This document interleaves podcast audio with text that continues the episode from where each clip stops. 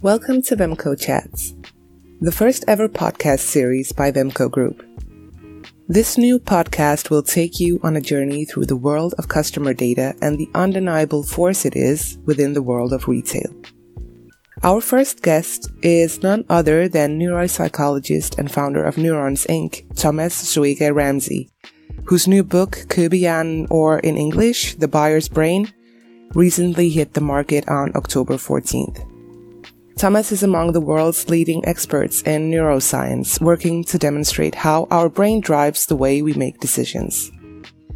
He's helped huge businesses across the globe, including Facebook, Google, and Spotify, to name a few. In this podcast, we discuss something that is a great passion to both Thomas and Vemco Group, and that is predicting and understanding customer behavior. We hope you enjoy. I would love if you could start off in your own words to describe yourself, your passions, and yeah, basically the idea behind the company, mm-hmm. Neurons. Sure. Um, where to start? Uh, I think that uh, it's a long way to get to this point, right? So I think that to make that short, uh, kind of shorter, um, it all starts with my interest in trying to understand the human mind. So, first of all, how does the mind work? How does the brain work? Uh, you know, as a psychologist, my background is in psychology and neuropsychology. I had the uh, opportunity to work with uh, patients and trying to understand how brain lesions and brain disorders would affect the human mind. Mm-hmm. Right? So that means that if you have a certain type of disorder, uh, certain parts of your mental capacities go away. If it's memory, language, attention, working memory, whatever it is. Mm. So that was kind of my foray into this. And uh, while I did that, I, I really tried to study consciousness at the same time. So if you look at the brain, there's so many things that goes on in the brain, but there's nothing in the brain scan that tells us that we're conscious mm-hmm. um, initially. Yeah. So it's like, what the heck is going on? Yeah. So that was my that was my question, so to speak, and I've just been cur- curious for a long time, and just my approach was just to follow that curiosity, basically. Um, that led me to clinical work. I did my PhD in neuroscience and neuroimaging, and eventually did a lot of studies where I think we kind of turned a few stones in trying to understand the human mind. So what came out of that is that we now have a slightly better understanding of what the human mind is. We have a better understanding of what consciousness is and what the brain does to bring that about, mm-hmm. and um, that could be that could be fine but I, I, wanted to do a bit more. I wanted to say, you know, now what? What does that even mean? When we tell people about this, how do people respond? Um, what is the meaning of all of this? You know, um, how does that inform the way we are making decisions? How does that inform the way that we are doing legal? Um, you know, how we, you know, perceive uh, culpability and, you know, people making bad decisions, for example. So I started to to discuss the the ethical um, consequences of neuroscience. Because neuroscience basically goes in and challenge, challenges a lot of the assumptions we have about humanity. So I started a blog back in 2005 ish um, called Brain Ethics, started to discuss all these different matters. Um, it got really popular, and then I got an invite from CBS, one of the professors there, to start a collaboration and to say, okay, how can we use this uh, neuroscience to understand more realistic behaviors. So instead of studying mm-hmm. behaviors in the lab, how can we study behaviors like consumer behavior, like managerial behavior, um, decision making in, in those contexts? So I did my postdoc and you know got a professorship at the Copenhagen Business School to study uh, decision making kind of in everyday situations. Yeah. And I've done that ever since. Uh, I think that what we ended up with was this center of the uh, center of decision neuroscience, as we call it, where we had tons of researchers going about studying anything from how we perceive art to how we make uh, decisions on buying items. So my passion, so to speak, has been to try to understand the human mind in practice, so to speak, how the mind works, but in everyday settings, not kind of as not just as an academic exercise, yeah. but to make it relevant for people. Yeah. So that's kind of that, that kind of led to the next thing, which is kind of the forming of my company, which is you know, a whole chapter in itself that we can talk about, of course. Yeah, and and I think that one of the main things about your company is that you have made a tool which enables you to measure this, so you can actually see it uh, as I mean, before you, as you started saying, you couldn't actually measure all these mechanisms that were going on. So you've made all of these amazing tools. Uh, I think I read that you had like four specific tools. One of them is called Predict, mm-hmm. right? Mm-hmm. Uh, could you tell a little bit more about how that works and in which scenarios you would use that? Sure. Um, so if you roll a little bit back and say, you know, what, what, how did it all start? We there was a realization that if you take marketing, for example, we know that as opposed to what many people and many of your listeners listeners might think, um, marketing hasn't solved anything at all. You know, it's still a big yeah. problem. There's the old saying that half of my marketing budget is wasted. I just don't know which half it is. Yes, it's still it's still true, yeah. right? So it means that when marketing goes out and using like surveys and interviews and focus groups, it's not really predicting how people in the market will respond. So there's a lot of kind of misalignment and, and loss of information there. Mm. Um, neuroscience and psychology has demonstrated again and again that you know how we respond emotionally and cognitively. Um, can predict exactly how people will behave. So we showed several times that we can use the brain scanner to predict what people will choose several seconds later. We can use that to predict market responses. But the problem is that these responses they take a long time it's costly yeah. it's like you, you need to measure people you need to uh, have a lot of statistical tools at your disposal you need as a client you need to understand what's going on yeah. as well so although the company started that way so we did a lot of kind of consultancy work in 2018-19 we realized that we could do better than that. We were sitting on basically a gold mine that we had tons of data. We could start using machine learning and ai to see can we actually use some data to predict you know automatically predict these things? So we first looked at um, eye tracking data to see you know where people are looking. And we gave an AI model, a trained AI models basically to see, you know, to, to get all those data and what we came up with was a model that could accurately predict exactly where people would look. So this means that instead of now running an eye tracking study that would take you know, weeks, for example, before we get a response, an AI could do the same thing in 10 seconds. So that's kind of the big leap. That's and for a fraction of a cost. So, so this is kind of a game changer for a lot of companies, for example. Is this only or primarily online, or is it also in physical uh, environments? This is uh, so we have trained the model on a gazillion different types okay. of so it's you know ads on different platforms, it's websites, it's a separate model for videos uh, as well. We have you know for packaging, yeah. we have it for retail environments. So the, the, AI, if you take it, you can work on a phone, for example. You take bring it to a store, take a picture of a an aisle uh, or a shelf, and you get a heat map for that. It shows you which are the products that are most likely to be pay, paid attention to, okay. and which are the ones that are most likely to be ignored. And that is an accurate prediction of how people actually perceive the shelf. Okay, I think that that's I mean pretty similar. You know, at at Vemco we also look into data and how data can help especially in physical stores, how data can help the business owners make a better experience for the customer and in turn also get a better business for themselves. What would you say is one of the primary things that could influence consumer behavior and things that you could see a pattern in when you look at heat maps? Or is it placement of product or uh, and what are the differences between online versus physical stores? Mm. Uh, so I think that uh, the way that we realized when we look at kind of uh, the, this cross-disciplinary field of psychology, neuroscience, and economics, we've seen that instead of conceiving consumers, you know, thinking about consumers making decisions like, you know, they go out, they you know collect information, they have very well-defined preferences, and they weigh those informations up against their preferences, and they they make up a kind of rational choice, if you like. Instead of that model, we see that. Um, we are making decisions constantly. Every second, there's basically a you know a, um, a, choice about what to pay attention to, what not to pay attention to, where to go, where not to go, what to think about, what to not think about, and we call these micro decisions. So that means that when you as a consumer are making certain choices, there are several kind of steps. We call this kind of four power model. So we say um, attention. So what are you paying attention to? What are you ignoring? The second is emotional responses. So, what are you responding? You know, are you positive? Are you uh, aroused? Are you negative? Uh, are you, you know, neutral, so to speak?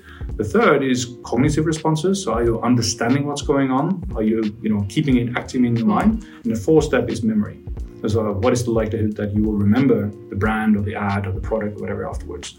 So, if you think about those four steps, it's really hard for you to ask people, you know, just you know, did yeah. you pay attention to this? Yes or no? That becomes more like a memory task. But if you have the right uh, the right tools for it, so that would be traditionally be eye tracking and EEG, brain monitoring, for example, then you can measure those things. But what we have done instead is to take the next step is to use those data to train models to actually predict now what will people uh, see, how will they respond emotionally? That's coming very soon to what extent are they actually understanding uh, the messaging that you give them and are they likely to remember it afterwards? So that means that instead of doing this bigger uh, measurement so to speak uh, over weeks we can do this in a few seconds now. Yeah. and that becomes like the tool that you have at your disposal. So you can imagine for a company instead of you know typically they don't they don't re, kind of have the budget for this. Yeah, it's like thirty thousand euros at least yeah. for doing a study, right? Now you can get for a fraction of the cost you can do this. Yeah. Now you can get these analyses, and that typically what we call kind of front loads. It means that you can do this earlier than you normally would do. Yeah. So that's part of your design process, if you have a web design or a packaging design you just use these tools again and again and again to optimize your design more and more. Yeah. Right?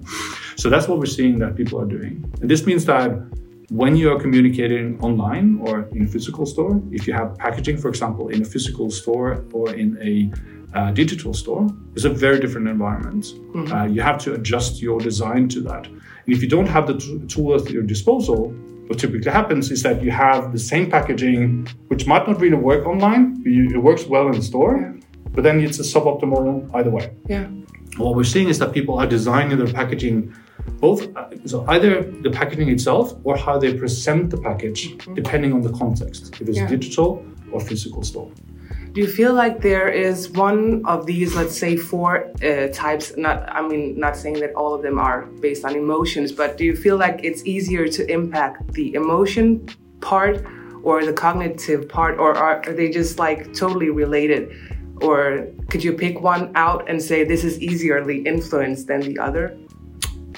Ah, that's a good question. I think the emotions is always on. So your, your emotional responses are always on. We are constantly evaluating, um, you know, other people, other products, where we are, the context. There's a constant kind of evaluation process going on.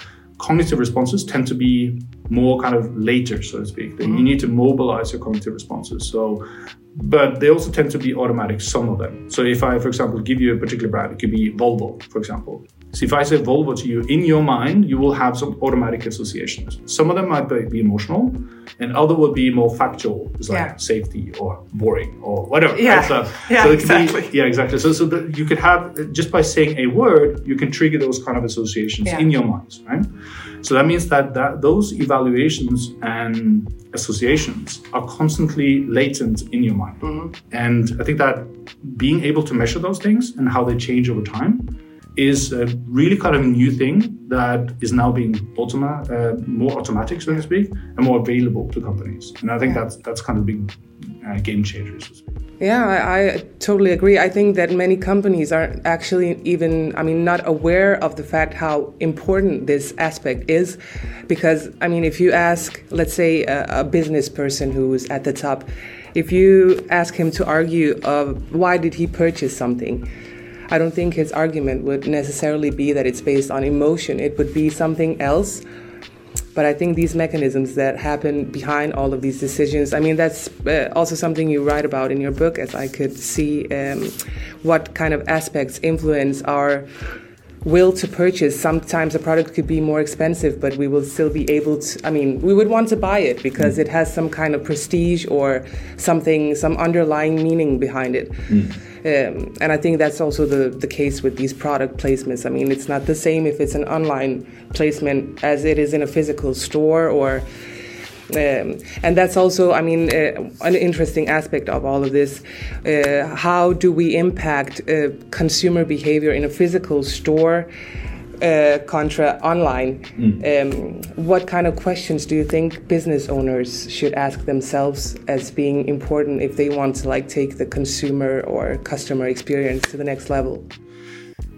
That's a great question. I think that the first thing to do is test. You know, I think that it's very easy to become very obsessed about certain ideas that you might have that you know this will work and you know I've read about this or there's some kind of divine inspiration for my package or whatever it is, right? Um, but test. I mean, try it out. So now this is why we are creating the tools that we have. Is like first order of uh, you know the first thing you need to kind of consider is to you know try stuff out. Yeah. You know, so does it actually does it actually work as you're supposed to? And what we see very often is that when regardless of whether the um, the material you're presenting is in a physical store or in a digital store, is that people might have very kind of explicit or implicit ideas about what works and what doesn't work. And you know, if you look at the design process uh, in companies, it's typically around kind of roundtable discussion at the end of the day. Yeah. It's like, and whatever you know, if the the chief designer or the CMO or the CEO comes up with a story that I, I like this one, that becomes the story. That's that's the choice, right? Mm-hmm. And I think that having these tools available helps kind of restructure that and inform the discussion. Because what very typically happens is that you can have this roundtable discussion, and the CEO says, "I want this one because I like it." Because I like the red in it, right? Yeah. Then you can say, "Fine, you like it. That's good, but it's not ga- garnering any attention." Yeah. You know, you know, compared to the others, it has thirty percent less attention. That's a huge informative kind of input, right? So I think that what we see is that independent of the context, that these tools inform the decision much more and kind kind of guide the decisions. The second is that when you're comparing digital to physical stores, there are contextual differences, right? If you are in a physical store, typically much more noise. There's actually much more going on in the store. Um, the other thing is that in a digital store, it depends on whether you're on a phone or on a computer. Uh, if you're on a phone, typically a lot of people have notifications. And we know that just by grabbing a phone, it doesn't even need to be your own phone, we see that people's mental bandwidth is going up by 20, 30%, which means that you're more easily stressed by using a phone. This means that whatever you're watching on your phone, you are less tolerant to have information. So if you have a, a product that requires you to explain what's going on, you know, you have to explain wha- whatever ingredients, whatever it is, and you want people to read it. If people read that on the phone, they're not likely to read it or understand it or remember it. If they do it in the store, they actually have more time, and it's a you know it's a tactile Yeah. thing as well. So there's a, you have to design for the senses and the environments that you have. Uh, so, so that's you know again you have to try it out, test Yeah. things. So So you wouldn't say there is one like specific tool or thing that could provoke or have a special impact on the way consumers behave online and in physical stores. It's just more a matter of testing things out.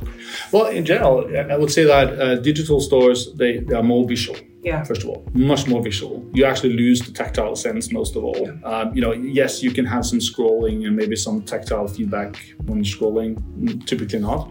You don't really have the odor, even though it's in packaging. It still is an odor around you. There might be you know odors on the package.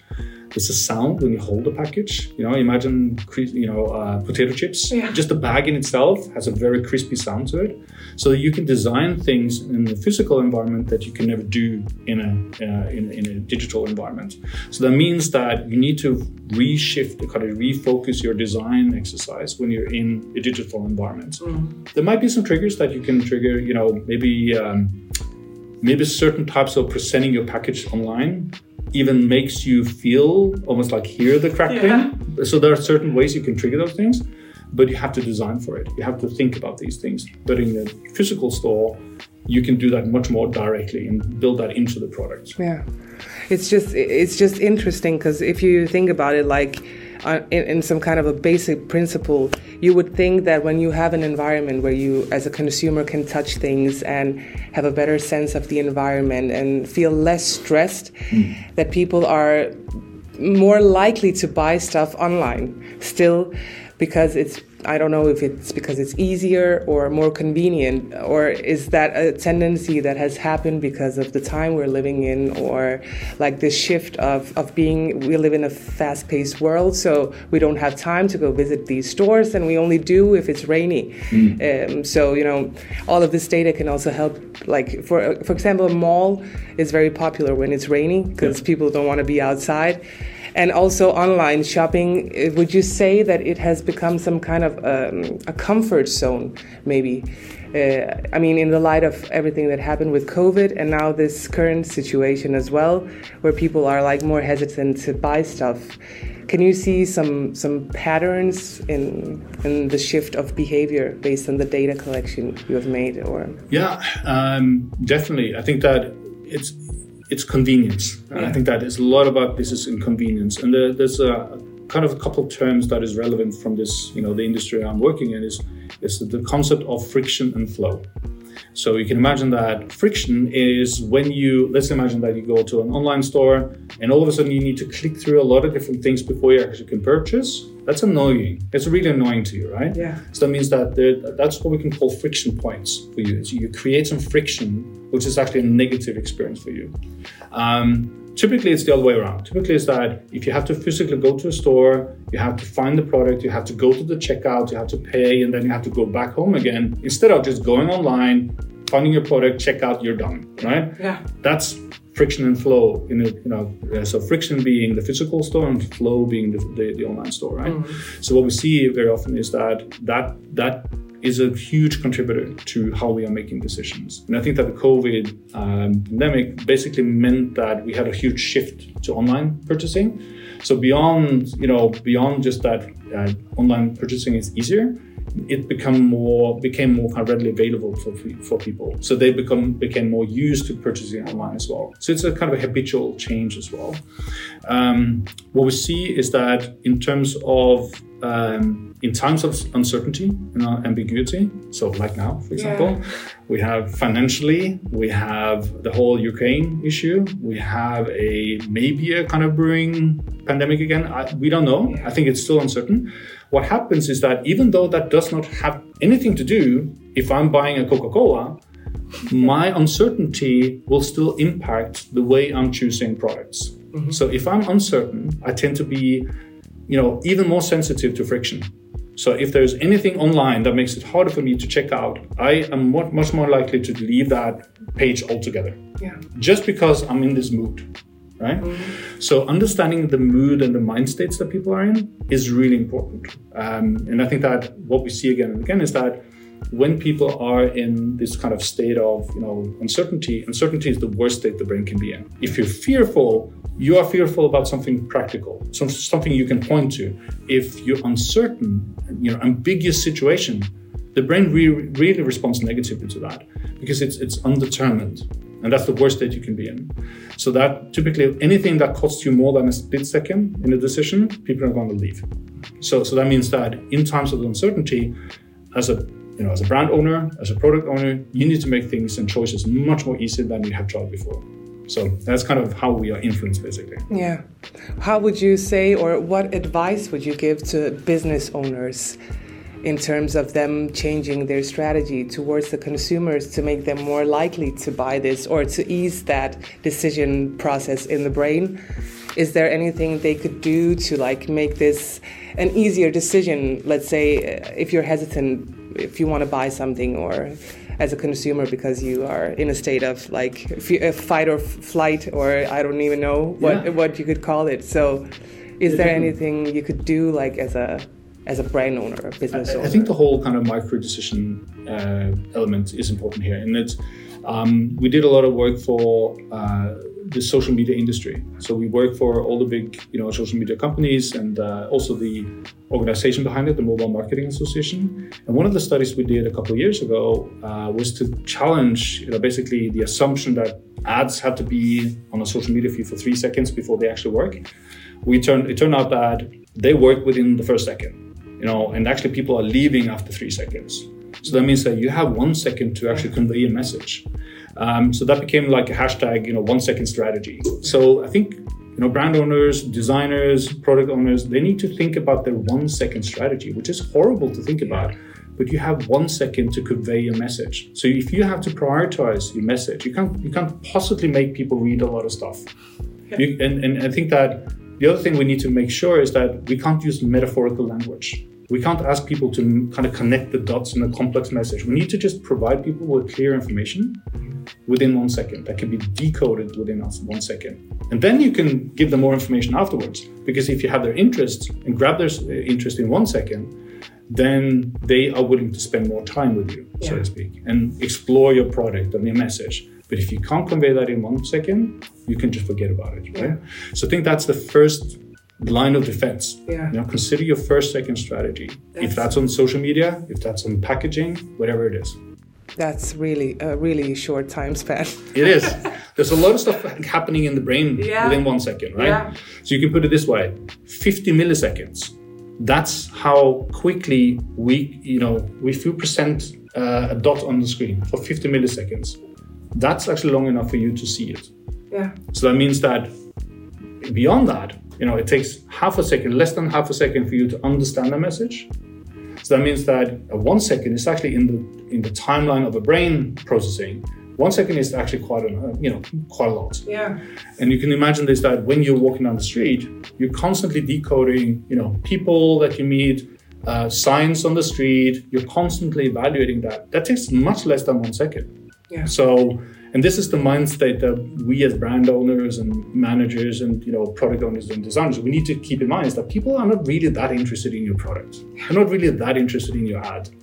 So you need to be relevant to the right people within one second. So I think that's one thing to keep in mind. That's really, really interesting. And that's like really, uh, yeah, I know, I mean, understand completely the processes that happen in, it's based on experience and everything you experience in your life based on culture and everything. I mean, that's also why branding is as as powerful as it is. I mean, if it's encoded in people's like memory, yeah. you would associate it with something or a, a memory or. A, and we did uh, we did some studies uh, a few years ago as well. We tested how you know what is the effect of brands that you have a strong relationship to. So let's say you're a brand that is uh, a leading uh, in your industry. So you're the you're the, the top dog, so to speak, right?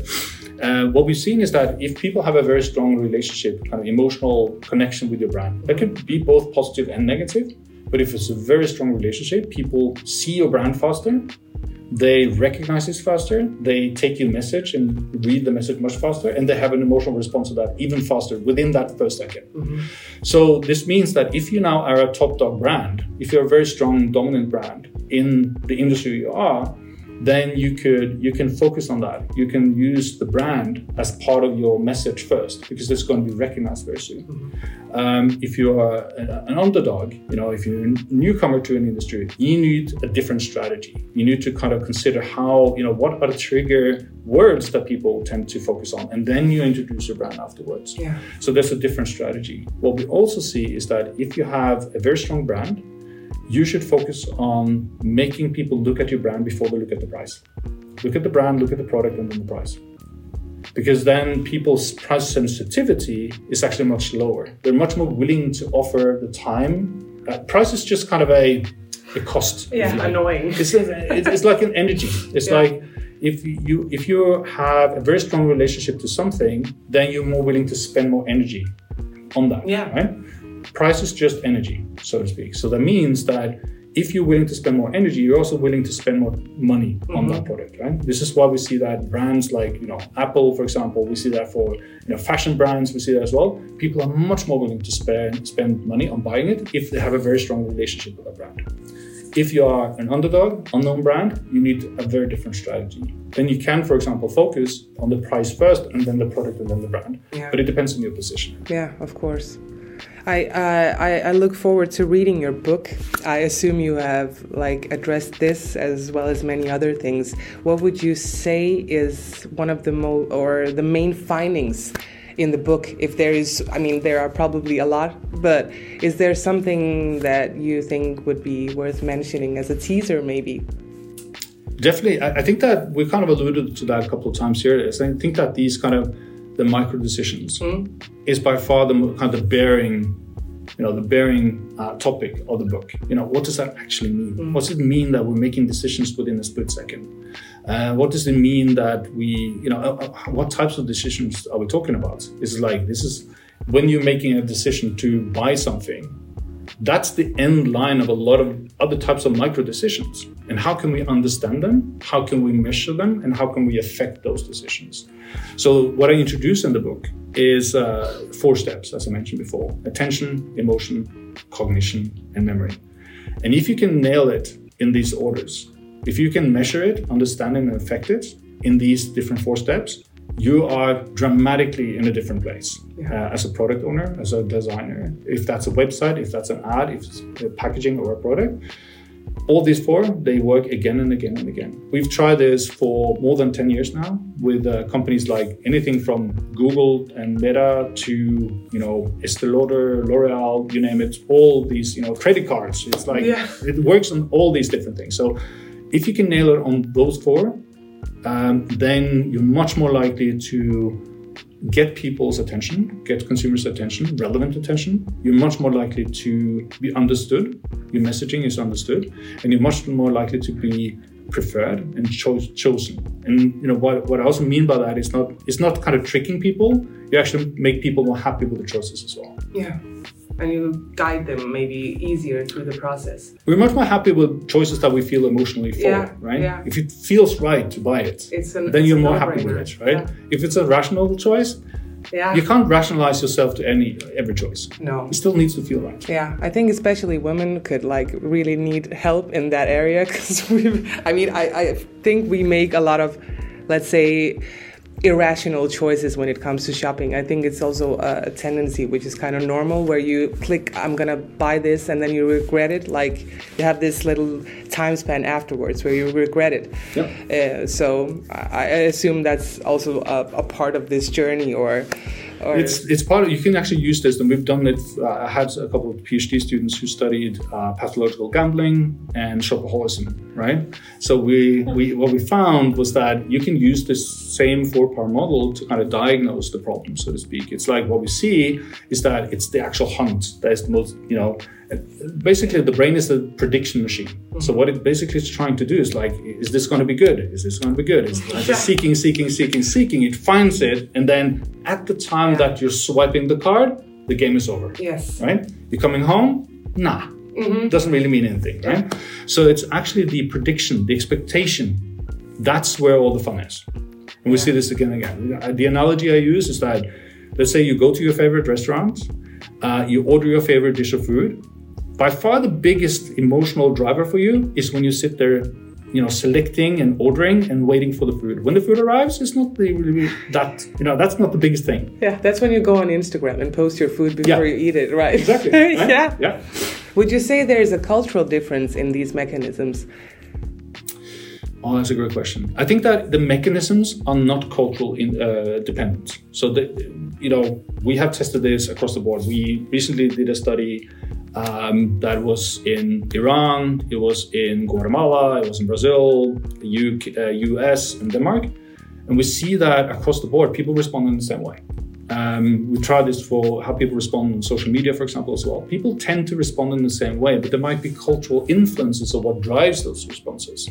So, uh, a good example being if people are, if you look at perfume, for example, if you don't have musk in your perfume, perfume in the Arab countries, then you can forget about it. Yeah. If you have too much musk in it in Asia, you know, forget about it. They're yeah. not going to like it. So there are cultural drivers that, depending on what people are used to and been exposed to and things like that, but then how people respond can still be using that kind of four-step micro decision model. Yeah. Okay. So it's basically the elements surrounding the, the decision process that yeah. that vary. We, we, all have the same brains, yeah. Right? And yeah. the, the, thing is that we don't. I know my book is called Kubian or the, the buyer's brain, but it's like it's we don't really have a particular center in our brain that is dedicated to consumer behavior, mm-hmm. right? We still bring the entire brain to work. We bring the entire brain to the shopping mall.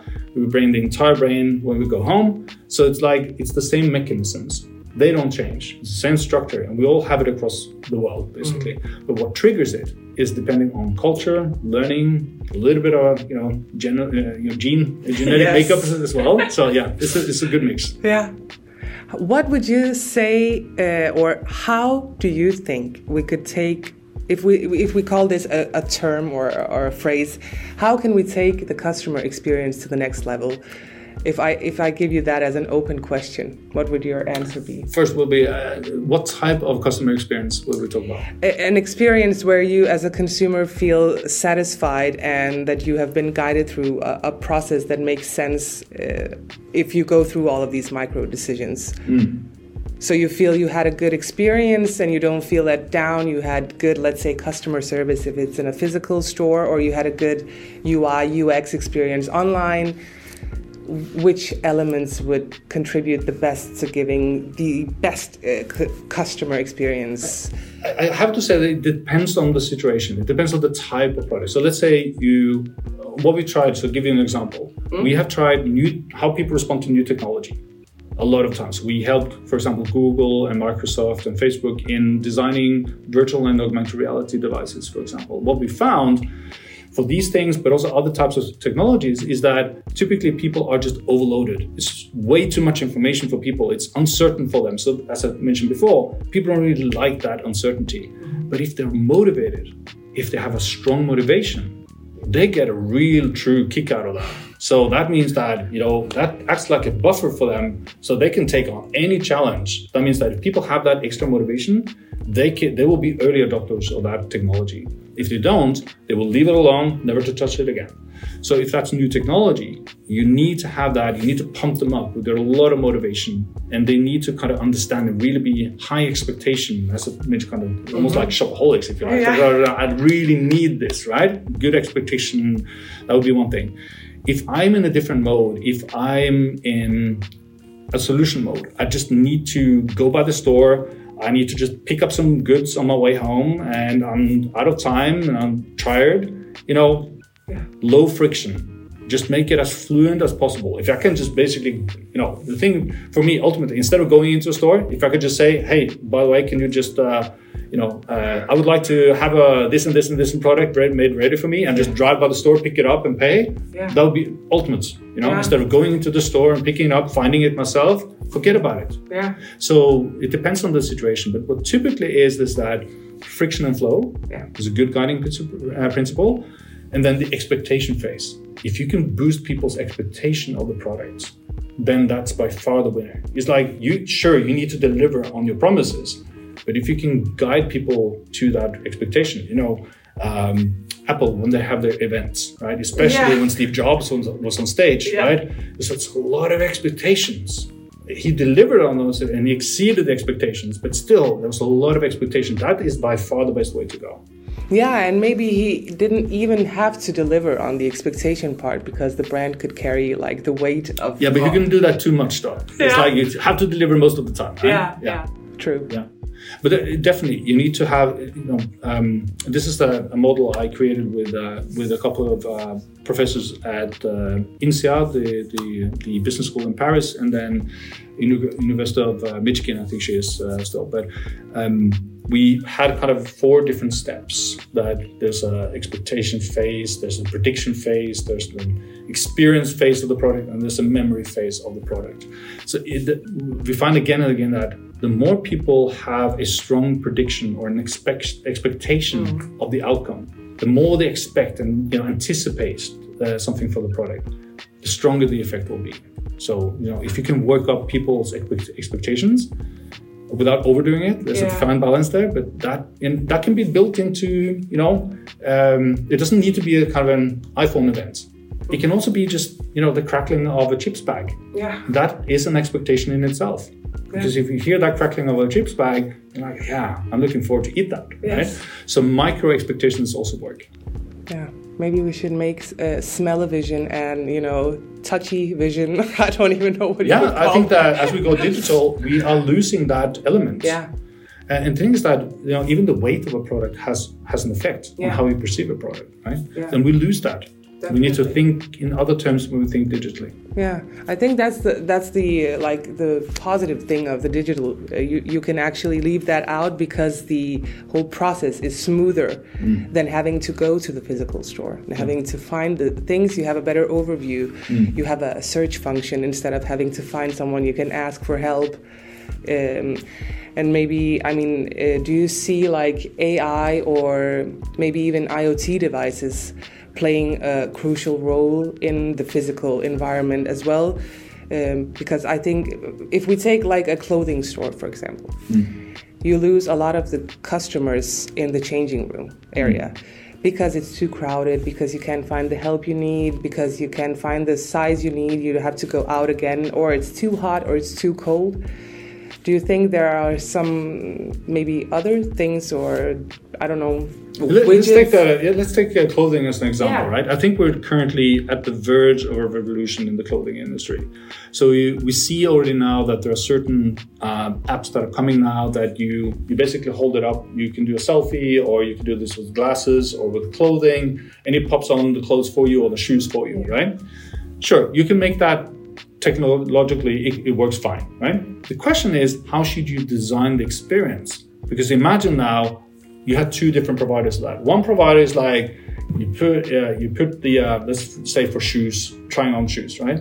You hold the, the phone and you you uh, you uh, to um, take on the, the digital shoes if you like, and yeah. they just pop up, right? Yeah. The other provider, you do it, and there's almost like a reveal moment.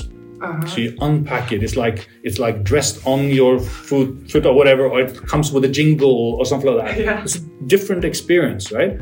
it's the same thing. Mm-hmm. You're still trying on the shoes, but you have these reveal moments. Mm-hmm. And I think that as people get more more aware of these kind of design moments, these kind of micro decisions, yeah people would understand that it's the, the, entire experience needs to be designed as well.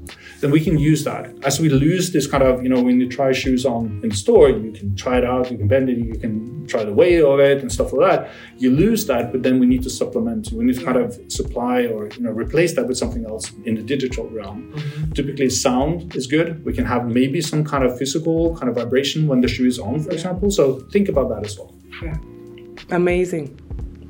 Do you have anything you would like to add that I have not asked you about? No. I think I actually like um, got all the way through this. Yeah, and then some. I think we got uh, pretty yeah. well through. Um, no, I think that um, I think the, the, the, any listener to this interview is probably you know, there's a lot of information, but I think that uh, the first thing is always to you know seek out the information. You know, hopefully they can read my book. That's one thing. Uh, it's coming in, in, in English at the end of this year as well, so that means that more people can read it. Um, but beyond that, it's like experiment, try stuff out. Yeah. You know, seek out information, try stuff out, see what sticks. Be a scientist almost yeah. about it, and and listen to the evidence you know, if you you might have your personal favorite, but you have to listen to. You know, do people actually like it as yeah. you thought they would? Yeah. And kill your darlings. It's like the whole dictum of you know, kill your ideas. It's, you have to challenge that. Yeah, and stop acting out of principle. Maybe. Yeah. Yep. That yep. would be a good advice, I think, to end end up sure. or, or round up the conversation. Thank you so much, Thomas. Thank you. It was a pleasure, and the book is out on the 14th of October in Danish. Yes. Thank you. Thank you. Thank you for taking the time to listen to our first ever podcast. We really hope you enjoyed it and stay tuned for more chats like this. Until then, make sure to follow us on all of our social media platforms where you can stay updated on the company and also the releases for all upcoming podcasts.